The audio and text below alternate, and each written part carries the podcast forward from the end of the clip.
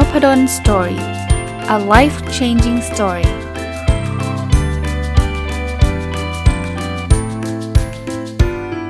สดีครับยินดีต้อนรับเข้าสู่นพดล Story Podcast นะครับวันนี้หยิบหนังสือเล่มหนึ่งซึ่งเป็นหนังสือฮอตฮิตเลยนะอีกเล่มหนึ่งนะครับที่ออกมาช่วงเร็วๆนี้นะชื่อหนังสือคือ The Invisible Leader ผู้นำล่องหนคนเขียนคือคุณเคนนักครินทร์วรรณกิจไพบูลย์นะก็ดูชื่อคนเขียนแล้วคงรู้จักกันนะครับคุณเคนที่เป็น MD ของ The Standard นะครับอ่านแล้วชอบมากต้องขอบคุณคุณเคนก่อนนะครับที่คุณเคนได้กรุณาส่งพร้อมกับลายเซ็นมาให้นะเห็นตั้งแต่ตอนโปรโมทแล้วก็เห็นช่วงสัปดาห์หนังสือนี่คนโหต่อคิวกันขอลายเซ็นคุณเคนเยอะแยะมากมายนะแล้วคุณเคนก็ทีมงานคุณเคนก็ส่งอินบ็อกซ์มาว่าจะส่งหนังสือมาให้อาจารย์ใช้เวลาอ่านแป๊บเดียวจบเลยนะครับคุณเคนเนี่ยเป็นคนที่เก่งนะครับแล้วก็มีความรอบรู้และโดยเฉพาะอย่างยิ่งเนี่ยคุณเคนมีโอกาสได้คุยกับผู้นำระดับประเทศหลายคนเลยทั้งภาครัฐภาคเอกชนเนี่ยเต็มไปหมดเลยก็เลยกลั่นออกมาเป็นคล้ายๆเป็นบทเรียนในหนังสือเล่มนี้นะครับผมก็เลยถือโอกาสวันนี้นำมารีวิวให้ท่านฟังด้วยในหนังสือเนี่ยจะแบ่งเป็น4พาร์ทนะพาร์ทแรกคือ realize คือการเขาเรียกว่าสิ่งที่ผู้นำต้องตระหนักนะพาร์ทที่2คือ reset สิ่งที่ผู้นำต้องทำกับตัวเองพาร์ทที่3คือ revive นะครับสิ่งที่ผู้นำต้องกำกับทีมและพาร์ทที่4คือ reform ผู้นำต้องทำให้โลกดีขึ้นนะมาพาร์ทแรกกันเลยนะพาร์ทเรื่องของการตระหนักนะ realize นะก็คุณเคนพูดถึงเรื่องของตัว V นะ3ตัวนะ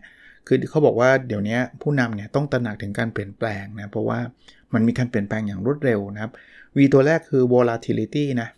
คือมันมีความผันผวนปั่นป่วนนะ V ตัวที่2คือ velocity คือมันเร็วด้วยมันไม่ใช่ปั่นป่วนแป๊บเดียวนะมันคือไม่ใช่ปั่นป่วนแบบนานๆจะเกิดทีมันเปลี่ยนเร็วมากนะครับ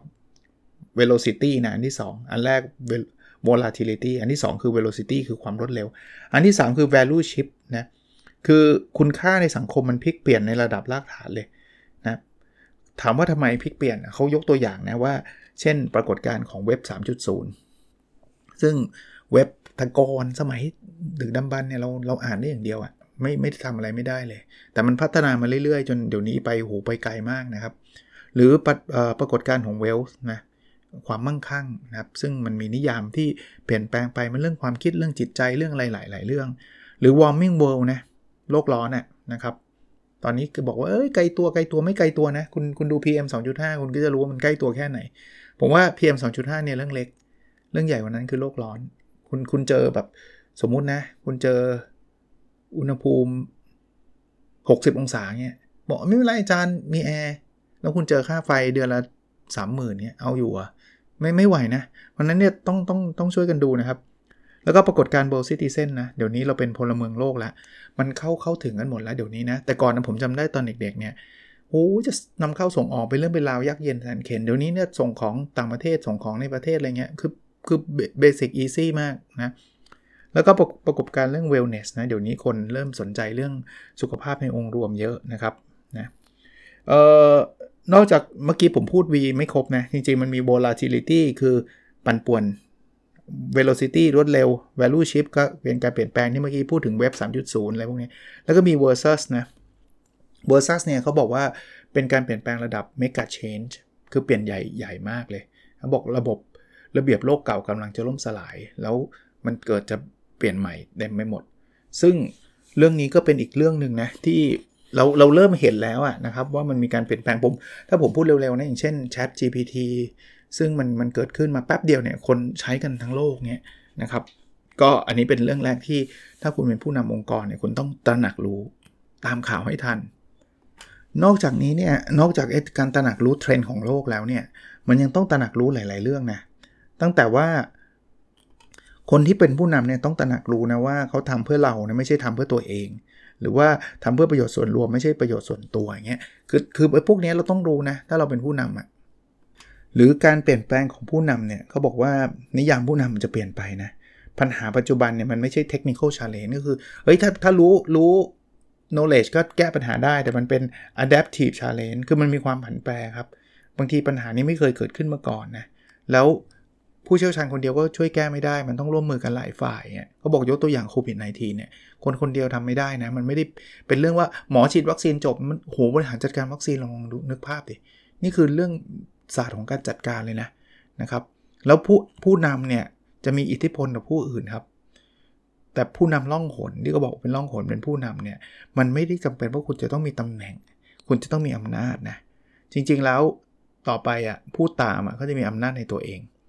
ผู้นำที่มีความอ่อนโยนความเข้าใจจะสร้างอิทธิพลที่แข็งแกร่งได้ดีกว่าผู้นำที่ใช้อำนาจโดยแบบไม่ได้ดูอะไรเลยนะครับเพราะนั้นไอ้ Invisible Leader เนี่ยก็คือผู้นำล่องหนเนี่ยต้องไม่คิดถึงแต่ตัวเองแต่คิดแต่เป้าหมายที่ใหญ่กว่าเพื่อสังคมเพื่อประเทศชาติเพื่อโลกเนี่ยหลังจาก Realize แล้วพาร์ทที่2คือรีเซ็ตนะครับสิ่งที่ผู้นำต้องทำกับตัวเองดูซิว่ามีอะไรบ้างอย่างแรกเนี่ยต้องเข้าใจว่าอบกอดความเปลี่ยนแปลงนะคุณเคนใช้คำว่าอบกอดความเปลี่ยนแปลงคือเริ่มต้นจากอะไรครับเรียนรู้ร่วมลองลงมือนะครับบอกบางทีความกลัวเนี่ยมันเกิดจากความไม่รู้กลัวอะไรให้รู้จักสิ่งนั้นให้มากที่สุดนะแล้วลองทำเพื่อให้เข้าใจแล้วก็ลงมือทำจริงนะหรือยอมฉีกขาดเพื่อยืดขยายแปลว่าอะไรครับบางทีต้องยอมผิดพลาดนะอย่างกล้าหาญคือไม่ได้ตั้งใจทำผิดหรอกแต่ว่าบางทีผิดเนี่ยทำให้เราแบบเก่งขึ้นนะทำให้เราเข้าใจมากขึ้นนะครับบางทียอมอดทนในช่วงนั้นเดี๋ยวเราจะกลับมาแข็งแกร่งขึ้นนอกนั้นเนี่ยผู้นำต้องรีเซ็ตอะไรอีกนะครับหรือเรียนรู้ไม่หยุดนิ่งอาจจะต้องออกแบบหลักสูตรการเรียนรู้ให้ตัวเองนะว่าเรื่องไหนที่เราต้องเรียนเพิ่มนะไม่มีใครมาออกแบบหลักสูตรให้เราได้ 100% นะครับค้นหาวิธีการด้วยบางคนชอบเรียนรู้ผ่านการอ่านหนังสือบางคนชอบฟังพอดแคสต์นะหลายท่านที่ฟังผมอยู่นะหรือว่าบางคนชอบเข้าคอร์สออนไลน์เข้าคอร์สเจอหน้าการเรียนเป็นดีกรีโปรแกรมมันมีหลายช่องทางมากครับหาช่องทางที่เหมาะกับตัวนะครับแล้วแยกแยะระดับความรู้เราให้ชัดนะว่าตอนนี้เรารู้ประมาณไหนเรารู้แค่ผิวเผินหรือเรารู้ลึกบางคนชอบคิดว่าที่รู้เนี่ยหูรู้หมดแล้วอันนี้เขาเรียกว่า Dunning-Kruger Effect ในหนังสือไม่ได้เขียนนะผมพูดให้ฟังคือรู้น้อยดันคิดว่ารู้เยอะมั่นใจในตัวเองเยอะไปก็ต้องเตือนตัวเองนะครับว่าระดับการรู้เราเนี่ยระดับไหนนะครับแล้วก็อีกอันนึงถ้าเป็นผู้นำเนี่ยอย่ามองข้ามการเรียนรู้จากมวลชนนะแปลว่าไปคุยกับคนอื่นเยอะๆครับแล้วเราฟังกระแสความคิดเขาใครทำธุรกิจก็ฟังลูกค้าเยอะๆหน่อยเดี๋ยวเราก็จะได้รู้นะอย่าคิดว่าเฮ้ยลูกค้ามันงี่เง่าฉันเก่งกว่าไม่ฟังคุณก็เจ๋งได้นะครับอีกเรื่องที่ผู้นำต้องเป็นในพาร์ทของรีเซ็ตเนี่ยก็คือเรื่องวิสัยทัศน์นะก็ต้องเข้าใจก่อนนิยามวิสัยทัศน์คืออะไรวิสัยทัศน์ที่เขาเรียกว่าวิชั่นภาษาอังกฤษเนี่ยเข็มทิศไม่ใช่แผนที่คือมันบอกทิศทางนะครับแต่ไม่ได้บอกรายละเอียดนะวิสัยทัศน์เนี่ยไม่ใช่ภารกิจไม่ใช่มิชชั่นนะครับวิสัยทัศน์มันคือเจตนารมณ์ที่เราจะต้องอยากที่จะมีอยากที่จะไปนะครับวิสัยทัศน์คือความหมกมุ่นของผู้นำคือผู้นำต้องมองภาพตรงนี้แล้วก็หมกมุ่นกับมัน obsess ภาษาอังกฤษคือ obsess คือแบบฉันจะต้องทำมันอะไรเงี้ยแต่ว่าไม่ใช่อำนาจจากตำแหน่งนะวิสัยทัศน์ไม่จำเป็นว่าคุณต้องมีตำแหน่งคุณต้องมีอำนาจนะครับนั้นวิสัยทัศน์มันคือทิศทางที่เราอยากจะนำพาองค์กรเราไปข้างหน้าอันนี้พอมีวิสัยทัศน์แล้วเนี่ยจริงๆมันมีหลายอย่างนะครับแต่ว่าผมหยิบข้อสรุปบางอันมาเท่านั้นเองนะมันเรื่องกลยุทธ์อีกที่ผู้นำต้องรีเซ็ตหรือต้องเข้าใจมันนะครับกลยุทธ์ไม่ใช่วิสัยทัศน์นี่บอกนะวิสัยทัศน์มันคือจุดมุ่งหมายปลายทางกลยุทธ์คือ how นะเราจะไปตรงนั้นได้ยังไงนะครับกลยุทธ์ไม่ใช่แผนงานซะทีเดียวนะครับเขาบอกว่าสิ่งที่จะชี้ขาดเป็นกลยุทธ์ไม่หรือไม่เนี่ยคือ1คือมันทำให้คุณเหนือกว่าคู่แข่งไหมเป็นความสำเร็จอย่างยั่งยืนไหมและอีกอันคือเป็นผลงานที่วัดได้ไหมนะครับกลยุทธ์ไม่ใช่การปรับตัวตามสภาพแวดล้อมนะไม่ใช่สูตรสำเร็จด้วยคือไม่ใช่ copy มาจากบริษัทอื่นมาใช้เลยไม่ใช่นะเราต้องเลือกนะเพราะทรัพยากรแต่ละที่ไม่เหมือนกันบริบทแต่ละที่ไม่เหมือนกันนะครับนั้นการทำกลยุทธ์เนี่ยก็ต้องดูว่าอันไหนคือโซนเสี่ยงของเราอันไหนคือโซนที่เราแพ้แน่นอนอันไหนเป็นกับดักของเรานะครับอะไรคือโซนชนะของเราก็ต้องหาให้เจอคราวนี้มีกลยุทธ์เฉยๆเนี่ยมันก็พาเราไม่ได้ไปไหนหรอกเราต้องคิดต้องวางแผนแล้วก็ที่สำคัญคือลงมือทำครับมาถึงพาร์ทที่3นะพาร์ทนี้คือ revive นะครับสิ่งที่ผู้นำต้องทำกับทีมอันแรกที่เขียนไว้ในพาร์ทนี้ก็คือเรื่องการสื่อสารเขาบอกว่าการสื่อสารต้องสำคัญผู้นำที่สื่อสารเก่งสื่อสารดีก็จะมีโอกาสประสบความสำเร็จได้สูงเพราะว่าผู้นำคนเดียวเนี่ยทำอะไรไม่ได้หรอกครับมันต้องให้ทีมทำคราวนี้มันมีข้อแนะนำการสื่อสารนะอันแรกคือชี้แนะไม่ชี้นำ คือไม่ได้สั่งอย่างเดียวนะชี้แนะนะครับให้ผู้ฟังรู้สึกว่าเขามีอำนาจในการเลือกอันที่2คือเรียบง่ายไม่ซับซ้อนคือถ้าเกิดคุณแบบโอ้โหพูดอะไรคนไม่เข้าใจเลยอ่ะก็สื่อสารไม่ได้เขาบอกยิ่งเรื่องยากต้องทำให้มันง่ายนะครับอันที่3คือรอบด้านไม่ใช่แค่รอบตัวแปลว่าอะไรฟังคนอื่นบ้างนะครับฟังมุมมองของคนอื่นบ้างอันที่4คือความรู้สึกไม่ใช่แค่ความรู้ไม่ใช่ฉันจะบอกเธอแบบนี้ฉันไม่สนใจว่าเธอรู้สึกยังไงแล้วสังเกตนะข้อความที่คนจำได้เนี่ยคือข้อความที่ไปสร้างความรู้สึกกับเขาอะว่าเขาไม่เขารู้สึกเขาเขิมรู้สึกดีรู้สึกอะไรเงี้ยสุดท้ายนะ5คือเข้าใจไม่ใช่แค่เข้าถึงนะลองบางทีคุณลองเปลี่ยนเป็นผู้รับบ้างพอคุณได้รู้ได้รับฟังมันคุณจะเข้าใจว่าอ๋อเขามีมุมที่คิดแบบนี้ได้ด้วยนะครับทั้งท่าทางแววตาอะไรเงี้ยคือมันมองเห็นนะผมเล่าส่วนตัวให้ฟังเพิ่มครับตอนที่ผมสอนออนไลน์แล้วมีคนถามบอกอาจารย์ทำไมอาจารย์ประเมินดีจังอาจารย์สอนออนไลน์อาจารย์ก็ไม่เคยสอนเหมือนผมอะคือส่วนหนึ่งนะอันนี้ผมก็ไม่ได้บอกผมสอนเก่งกว่าใครหรอกแต่ส่วนหนึ่งคือผมไปเรียนออนไลน์มาก่อนผมมาสอนผมจะได้รู้ไงว่าคนเรียนออนไลน์มันทุกข์ขนาดไหนมันรู้สึกอึดอัดเรื่องอะไรบ้างแล้วผมพยายามจะลดความอึดอัดนั้นลงอย่างเงี้ยก็จะช่วยได้นะครับพูดเรื่องนี้แล้วต่อยอดไปเรื่องคือภาษาอังกฤษเรียกว่า empathy นะเข้าอกเข้าใจเขาอะพวกเดี๋ยวนี้คนต้องการการ empathy นะครับถ้าใครลองสังเกตนะใครไม่เข้าใจเราก็จะต่อต้านเขาทันทีถ้าผู้นำไม่เข้าใจเราก็จะต่อต้านผู้นำนะกับอีกอันนึงก็คือมันช่วยประสานรอยร้าวบางทีมันเข้าใจผิดกันพอแต่อีกคนนึงเริ่มมี empathy เนี่ยเขาจะเข้าใจเรามากขึ้นเนี่ยรอยร้าวต่างๆมันอาจจะไม่ได้หายไปทีเดียวนะครับแต่พอคนเริ่มเข้าใจเรามากขึ้นอีกฝ่ายเริ่มเข้าใจเรามากขึ้นเนี่ยความรู้สึกแบ่งแยกเกลียดกันมันก็จะลดลงนะครับคราวนี้วิธีการให้เกิด empathy เนี่ยหลักๆคือการฟังครับผู้นำต้องฟังนะคราวนี้ระดับการฟังมันมี5ระดับในหนังสือเขียนไว้นะครับระดับแรกคือ ignore เลย ignore คือไม่ฟังเลยอันนี้แย่สุดอันที่2คือ pretend listening คือดูเหมือนจะฟังแต่ไม่ฟังเคยเจอคนแบบนี้ไหมแต่ไม่ได้ฟังหรอกนะอันนี้ก็ไม่ค่อยดีแต่ดีกว่า ignore อันที่3คือ selective listening คือฟังเหมือนกันแต่ว่าเลือกฟังบางอันก็ไม่อยากฟังก็ไม่ฟังนะก็ดีขึ้นมาแต่ว่าก็ยังไม่ดีที่สุดอันดับ4คือ attentive listening อันนี้เริ่มดีละก็คือตั้งใจฟังหาข้อเท็จจริงเลยใช้ทักษะการถามเลยท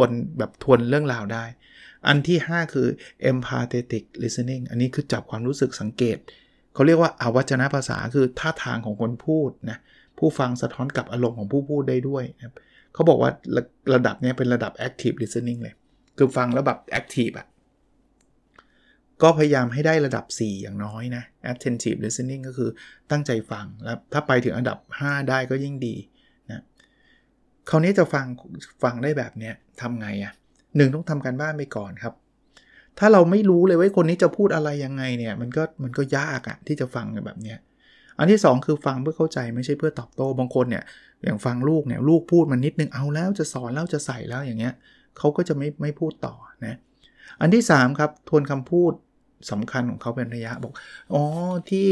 คุณพูดแบบนี้เป็นอย่างนี้ใช่ไหมอะไรเงี้ยอย่างเงี้ยมันทำให้คนพูดเนี่ยรู้สึกว่าแบบใช่นะอันที่4คืออวัจนภาษาสำคัญนะครับคุณทำท่าเหมือนฟังแต่จริงตาคุณมองไปอีกที่หนึ่งแค่นี้ก็หมดแล้วนะคนที่พูดให้คุณเขาก็ไม่อยากพูดแล้วนะร้านที่5อย่าเพิ่งตัดสินครับบางทีตัดสินแล้วอ๋อคุณขี้เกียจคุณนู่นอย่าเพิ่งครับฟังดีๆก่อนผมมีประสบการณ์ส่วนตัวมาแทรกนิดหนึ่งด้วยนะครับว่าการฟังสำคัญนะครับเวลามีใครเชิญผมไปสัมภาษณ์เรื่องอะไรเนี่ยผมจะ appreciate คนที่แบบว่าเขาเตรียมเรื่องราวเขาเตรียมตัวมาอย่างดีแล้วเขาฟังเราจริงๆอ่ะเวลาเราพูดกับคนที่เขาฟังเราจริงๆเนี่ยนะเราจะรับรู้เราจะเข้าใจเขาเลยว่าแบบอ๋อโอเคแบบแบบคือเราอยากพูดต่อเลยอ่ะต้องเรียกว่าเป็นการสัมภาษณ์ที่แบบเราไม่อยากให้จบเลยอ่ะมันจะมีนะครับผมเอ่ยนามเลยนะคนที่ทำเรื่องนี้ได้ดีมากในประสบการณ์ที่ผมเจอนะหนึ่งในนั้นคือคุณนิ้วกลมผมเคยไปสัมภาษณ์คุณนิ้วกลมเนี่ยเขาโหก่อน2สัปดาห์มีแบบส่งคำถามมาอาจารย์ไม่สะดวกคำถามไหนบอกได้ยังไงอะไรเงี้ยคือโปรเฟชชั่นอลเนี่ยต้องเรียกว่ามืออาชีพมากแล้วเวลาจะก่อนที่จะสัมภาษณ์นะผมเห็นเขาเตรียมพูดคุยสคริปต์กับทีมงานนะไม่ได้กับผมซะทีเดียวนะมีบรีฟกับผมอีกครั้งนึงว่าจะถามประมาณนี้แล้วเวลาถามเนี่ยคือทั้งสายตาทั้งทุกอย่างอ่ะคือผมรู้เลยเขาฟังผมจริงแต่ผมก็เคยมีประสบการณ์ที่ไม่ค่อยดีเท่าไหร่กับคนที่แบบ ไม่ได้เตรียมตัวเรารู้เลยอ่ะเขาไม่ได้รู้เรื่องกับสิ่งที่เรานั่นเลยแต่เขาอาศัยว่าเอามาพูดเถอะคือพอมันเซนส์แบบนั้นเราก็ไม่ค่อยอยากจะพูดละแล้วเวลาเราพูดไปเขาก็นั่งเล่นไลน์ไปหรือว่านั่งทำอย่างนู้นอันนู้นอันนี้ไปอะไรเงี้ยซึ่งผมก็แบบอ้าวเหรอคือยังไงเนี่ยไม่เขาไม่ได้อยากฟังเราเหรอหรือเขาแค่อยากให้เรามาพูดให้คนอื่นฟังแต่เขาไม่อยากฟังเราหรือเปล่าอะไรเงี้ย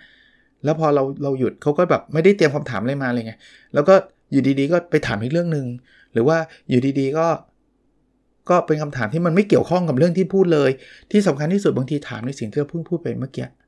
ซึ่งเราก็แบบอ๋อเหรอคือแบบมันก็รู้สึกไม่ค่อยดีนะสำหรับการแบบถูกสัมภาษณ์ในลักษณะแบบนี้อันนี้ยกตัวอย่างนะครับนอกนั้นเนี่ยทำอะไรได้อีกนะครับการสิ่งที่ผู้นำคนทำก็คือการให้อำนาจในส่วนของ revive เนี่ยนะครับในพาร์ทเนี้ยการให้อำนาจภาษาอังกฤษเรียก empowering นะครับทำไมต้องให้อำนาจเพราะว่าผู้นำคนเดียวทำไม่ได้ทุกอย่างครับถ้าคุณบอกว่าทุกอย่างคุณต้องขออนุมัติผมคุณตายครับคุณลองเป็นผู้นำระดับยิ่งระดับสูงคุณยิ่งเหนื่อยครับเพราะว่าทุกอย่างต้องผ่านคุณหมดเลยทั้งบริษัทอ่ะนะเพราะนั้นเนี่ยเราต้องตระหนักรู้ว่าเราต้องไม่มากก็น้อยเราต้องให้อำนาจลงไปนะครับคราวนี้เขาบอกว่าการให้อำนาจเนี่ยต้องมาก่อนการสร้างวัฒนธรรมองค์กรนะพูดง่ายๆว่ารู้จัก empower หรือรู้จักให้อำนาจเนี่ยคือขั้นตอนพื้นฐานเลยที่จะทำให้องค์กรเราแบบแข็งแกร่งอ่ะ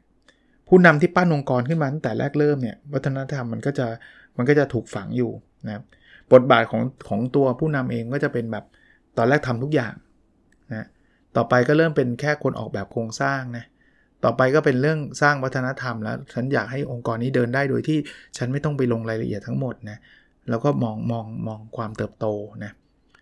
จริงๆแล้วคุณเคนบอกว่าการ empower มันมีหลายรูปแบบนะ empower คือการให้อำนาจเนี่ยขึ้นอยู่กับวิธีการทำงานนะสำหรับของคุณเคนเนี่ยบอกว่าผู้นำเป็นนักเต้นรำมีการก้าวนำก้าวตามก้าวข้างก้าวหน้าก้าวหลังเนี่ยเราจำเป็นต้องใส่ใจคู่ของเรานะบางจังหวะเราต้องนำบางจังหวะเราต้องให้คู่ของเรานำนะก็น่าสนใจเจฟ เบโซสคนที่เป็นผู้บริหารของ Amazon ก่อตั้ง Amazon เนี่ยเขาบอกกดพิซซ่า2ถาดบอกทีมนึงเนี่ยควรจะพิซซ่าเลี้ยงพิซซ่า2ถาดอิ่มก็คือห้ามทีมใหญ่คือประมาณสักไม่เกิน8คนนะครับหัวหน้าทีมจะลูกทีมจะต้องเข้าถึงได้เสมอนะครับตั้งเป้าหมายชัดและให้อิสระในการตัดสินใจทำงานข้ามสายกันก็ได้นะเขาบอกในภาพรวมผู้นำต้องคิดแบบสตาร์ทอัพทำแบบ SME มีระบบแบบมหาชนชื่อเหมือนหนังสือคุณโทมัสพิชเยนนะครับก็ลองอ่านได้นะชื่อเรื่องนี้ก็คือการมองภาพสตาร์ทอัพเปลี่ยนแปลงตัวเองได้รวดเร็วนะครับมองอะไรใหม่ๆนะครับแต่ว่าทำ SME นะครับลุยเต็มที่นะครับรอบคอบเหมือนคนเป็นเจ้าของกิจการและที่สำคัญก็คือมีระบบที่ดีคราวนี้ขั้นตอนในการให้อำนาจนะก็คือ1คือกล้าก่อนกล้ามอบอำนาจต้องปล่อยมือนะขโมยว่าขั้นนี้ยากมากผู้นำบางคนไม่กล้านะครับอันที่2เนี่ยคือต้องยอมปล่อยให้เกิดความผิดพลาดได้เพราะว่าเขาไม่ทำเหมือนที่เราคิด 100% หรอกมันคนละคนกันนะเพราะนั้นมันอาจจะต้องมีความผิดพลาดแต่ก็ต้องลดความเสี่ยงไว้ไม่ใช่แบบว่าอาจารย์นพดลเขาบอกให้ผิดพลาดเอาเลยเอาจนเจ๊งเลยอย่างเงี้ยก็เกินไปนะครับก็ดูครับปล่อยให้ได้ระดับหนึ่งอันที่3เนี่ยคือการลงทุนในทรัพยากรที่เขาควรได้คือบางอย่างเนี่ยครูให้อำนาจไปแล้วคุณไม่ให้เครื่องมือเขาเลยอ่ะเขาต้องใช้คนใช้ซอฟต์แวร์ใช้อะไรเงี้ยก็ต้องลงทุนนะอันที่4คือกล้ายอมรับผิดมากกว่ารับชอบ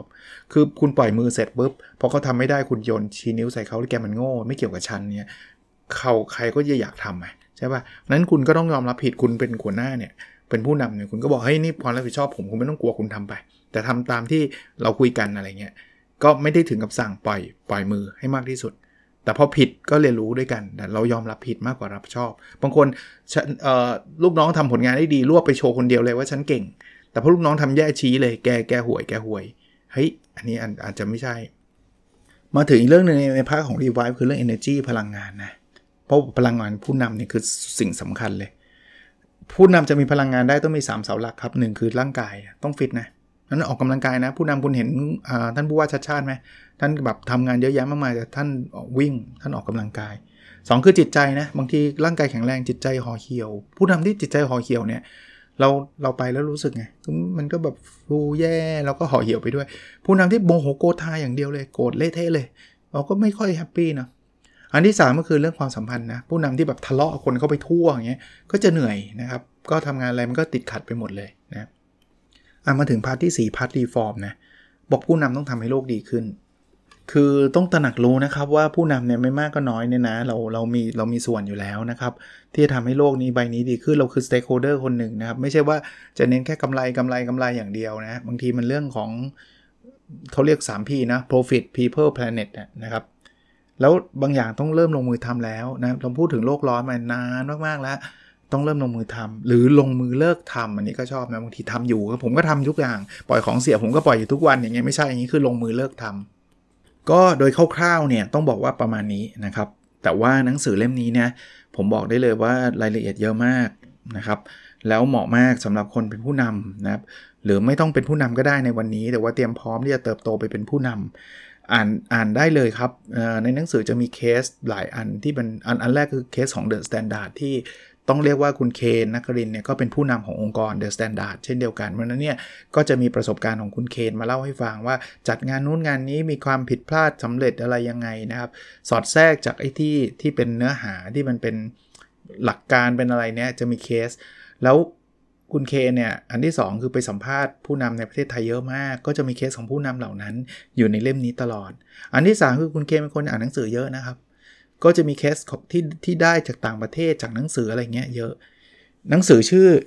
The Invisible Leader ผู้นำล่องหนของคุณเคนนครินทร์วรรณกิจไพบูลย์นะครับก็ขอบคุณคุณเคนอีกครั้งสำหรับหนังสือพร้อมลายเซ็นนะครับแต่คุณเคนไม่ได้มาบอกว่าอาจารย์ช่วยรีวิวให้หน่อยผมมองหนังสือคุณเคนน่ะเบสเซลเลอร์อยู่แล้วคุณเคนไม่ต้องการใครมารีวิวหรอกแต่ว่าผมอ่านแล้วชอบก็อยากจะมาแชร์กับทุกคนได้ฟังด้วยนะครับโอเคครับแล้วเราพบกันในสดถัดไปนะครับสวัสดีครับ